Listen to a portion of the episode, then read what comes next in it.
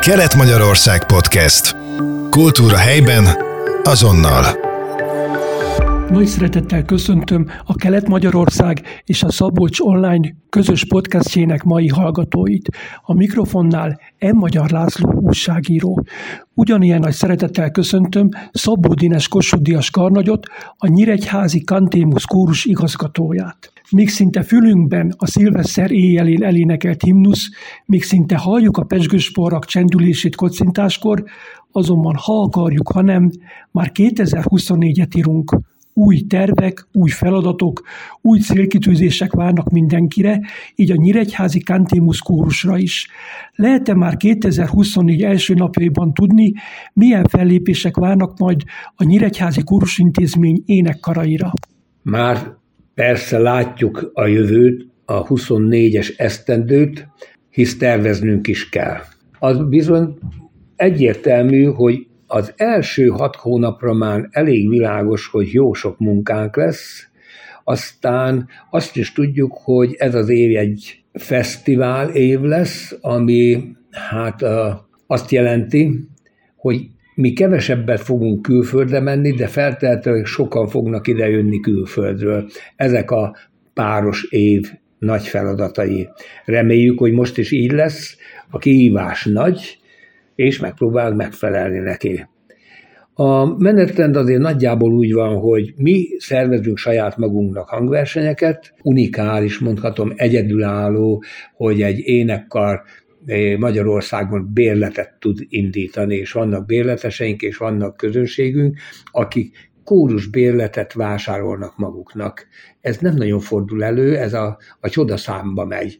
Ezt a csodát szeretném egyébként még erősíteni, a nyíregyháziak figyelmét fölhívni, hogy a csodának ők is részesei jöjjenek, és csak csináljuk, és akkor elérjük majd azt, hogy ne mondja azt egyetlen pesti polgár sem, hogy lemegyek Nyíregyházára, hogy én szoktam nekik mondani, meg énekarosoknak is, hogy érjük el, hogy ők följöjjenek Nyíregyházára, hisz itt van ilyen egyedülálló lehetőség. Tehát van a saját bérletsorozatunk, ehhez párosulnak azok a meghívások, amelyek tulajdonképpen visszautasíthatatlanok.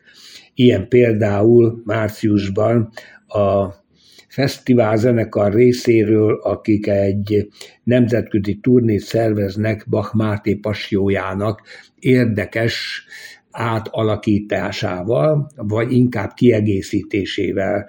Így a vegyeskar és a gyerekkar is bevonódik ebbe a feladatba. Úgy látom itt, hogy Amsterdam is lesz, meg Brüsszel is lesz, meg Túr is lesz, meg a MIPA is lesz, tehát ilyen szempontból már látunk előre ilyen utazást is. Aztán majd meglátjuk, hogy meddig bírjuk mi, mert sok meghívás van, hogy ebből mennyit tudunk elfogadni, ami már látható, hogy az, annak ellenére, hogy fesztivál lesz ebbe az évben, a nyár azért izgalmasnak ígérkezik, hisz a határidős naplomban látok egy ilyen hosszabb tájváni utazást, ezt feltetőleg a vegyes kar fogja megcsinálni. Látok itt egy hongkongi utazást, talán ez a gyermekkar, aztán látom, hogy itt Kínába is mutatkoznak konkrét meghívások, hogy aztán össze, hogy folytatódik azt csak azt úgy tudom mondani, hogy mi megcsináljuk magunknak újra az őszi hangversenyeket, ehhez majd jönnek az újabb és újabb meghívások, és aztán találkozunk egy év múlva karácsonykor, lehet, hogy több mint húszszor. Említette Karnagy úr a már hagyománynak számító nemzetközi kórusfesztivált. Ha jól emlékszem, két évvel ezelőtt a koronavírus járvány miatt nem jöttek nemzetközi kórusfesztiválra énekarok Ázsiából, így Japánból sem, és Kínából sem. Várható-e, hogy az idén már elutaznak Nyíregyházára? Igen, úgy, úgy látom, hogy a, a keletiek majdnem teljesen túltették magukat a, a rémületen, bár nagyon érdekes, hogy már tavaly is bennünk kellett volna Kínába, de aztán kiderült, hogy nagyon szigorúak a szabályok, a kínaiakat kiengedik Kínából, de Kínába még nem nagyon engednek be embereket. Olyan bonyolult volt a szabályzat, amivel be lehetett volna kerülni Kínába, amelyet nem lehetett megkockáztatni. Csak mondok egy példát rá. Ha az énekkarnak egy tagja covidos lesz, abban a pillanatban az egész énekkart két hétre bezárják. És ez persze lehetetlen egy turné során, ami mondjuk két hét, hogy abból két hetet mi éppen vesztegzár alatt karanténba töltsük kedves barátom, a Kossuth Díjas Oncai Csaba is így járt, elment Japánba előadásokat tartani, és ott valaki covidos lett, és a előadás sorozatnak a nagyobb részét egy szállodába, egy szobába bezárva kellett neki eltölteni. Úgyhogy ez a veszély még mintha nem teljesen múlt volna el, de reméljük, hogy ők mernek jönni, mi, mi már nem félünk, tulajdonképpen mi kiismertik őt, meg van nekünk Nobel-díjas eh, Covid elhárítónk is, amire nagyon büszkék vagyunk, és azt gondolom, Magyarországi kihúzhatja magát, biztonsággal fogadjuk a vendégeinket, a keletieket is. Várható-e a Kórus Fesztiválon valamilyen újítás? Még nem vetődött föl, a kórus fesztiválok eddigi menetrendjén nagyon nem változtatunk, de minden évben volt, ahol egy kisebbet változtattunk, kipróbáltunk valamit, ebből fogjuk most is összeállítani egyedülálló kantémú sajátosságnak nevezhetem azt az egész világon, hogy a promuzika leánykának nem csak Nyíregyházán vannak próbái, hanem Budapesten is. A fővárosban tanuló vagy már dolgozó promuzikás lányok is járatnak így rendszeresen próbára, és ugyanazokat a műveket tanulják Márkus István vezetésével, mint Nyíregyházán a kórustagok Szabó Dénes karnaggyal. Ráadásul a budapesti próbák nem öncélúak, akik azokon részt vesznek, felléphetnek a promuzika különböző szereplésein is. Hogy született meg ennek a kihelyezett tagozatnak az ötlete? Ez majdnem ugyanadra a módszerrel született, ahogy maga a promuzika is megszületett. A Kodály iskolából eltávozott lányokban nagyon erős nyom maradt az énekkarral kapcsolatban, és hosszú éveken keresztül tulajdonképpen újra és újra fölvetették, hogy ők szeretnének visszajárni. Akkor a városban azonban működtek itt jó középiskolás énekkarok, és nem kívántunk mi konkurenciát csinálni. Én gyakran küldtem őket oda, ott nagyon jó lesz énekelni, jó szakemberek irányítanak bennüket, bennüket.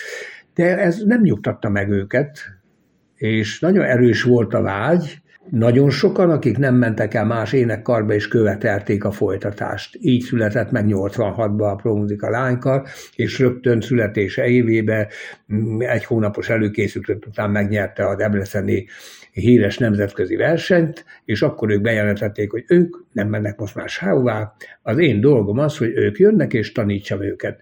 Hát ez így maradt azóta is, nem tudtam ebből kibújni. Aztán idősebb és idősebb generációk voltak, az élet most már egyre erősebben főváros irányultságú, a legkiválóbb nyíregyházi középiskolások mind igyekeznek a fővárosba, de ott egy kicsit hiányzik nekik a, a továbbéneklés lehetősége, és ismét felvetődött, hogy na akkor most hogy van. Én egy ideig gondolkodtam azon, hogy vajon kívül megbírom ezt csinálni, ezt az ingázást, hogy Pesten is, hetente két alkalommal, szóval, de aztán beláttam, hogy ez nekem, ezt, ezt nem lehet bevállalni. Kerestünk budapesti karnagyot, és Máskus István személyébe egy nagyon rátermett, nagyon fölkészült, a lányok által szeretett karnagy dolgozik velük, és számunkra ez egy nagyon-nagyon nagy segítség, hogy amikor Pestre megyünk, akkor rögtön megduplázódik az énekkar száma, mert a pestiek is becsatlakoznak. Ha új művet tanulunk, akkor azt Márkus István megtanítja a Pesten, ha meg a repertoárban dolgozunk, akkor meg örömmel jönnek a régi dalokat énekelni de ez nem egyedülálló mert Igen. már leutánozták. Alapvetően már tudok róla, hogy más vidéki énekkar is próbálkozik avval, hogy pesti kihelyezett tagozata legyen. Akkor mondhatjuk azt, hogy akkor sikeresnek nevezhetjük ezt a nem mindennapi ötletes kezdeményezést? Hát azt gondolom, hogy sikeres, és azt, azt is be kell látni, hogy tényleg ezt a kétszer szűrte és majd amikor már Budapest jön föl Nyíregyházára, és mi lemegyünk a nyóckerbe, akkor mondhatjuk, hogy eljött, itt van már a Kánaán. Nagyon szépen köszönöm, hogy mindezt elmondta nekünk Arnagy úr. Még csak ugye év elején vagyunk, ezért ígérem podcast hallgatóinknak, hogy folyamatosan követni fogjuk a további fellépéseket, az év végén is várható szerepléseket. A mikrofonnál Szabó Dínes Kossuth Díjas Karnagyot és M. Magyar László újságírót hallották. Kelet-Magyarország Podcast. Kultúra helyben, azonnal.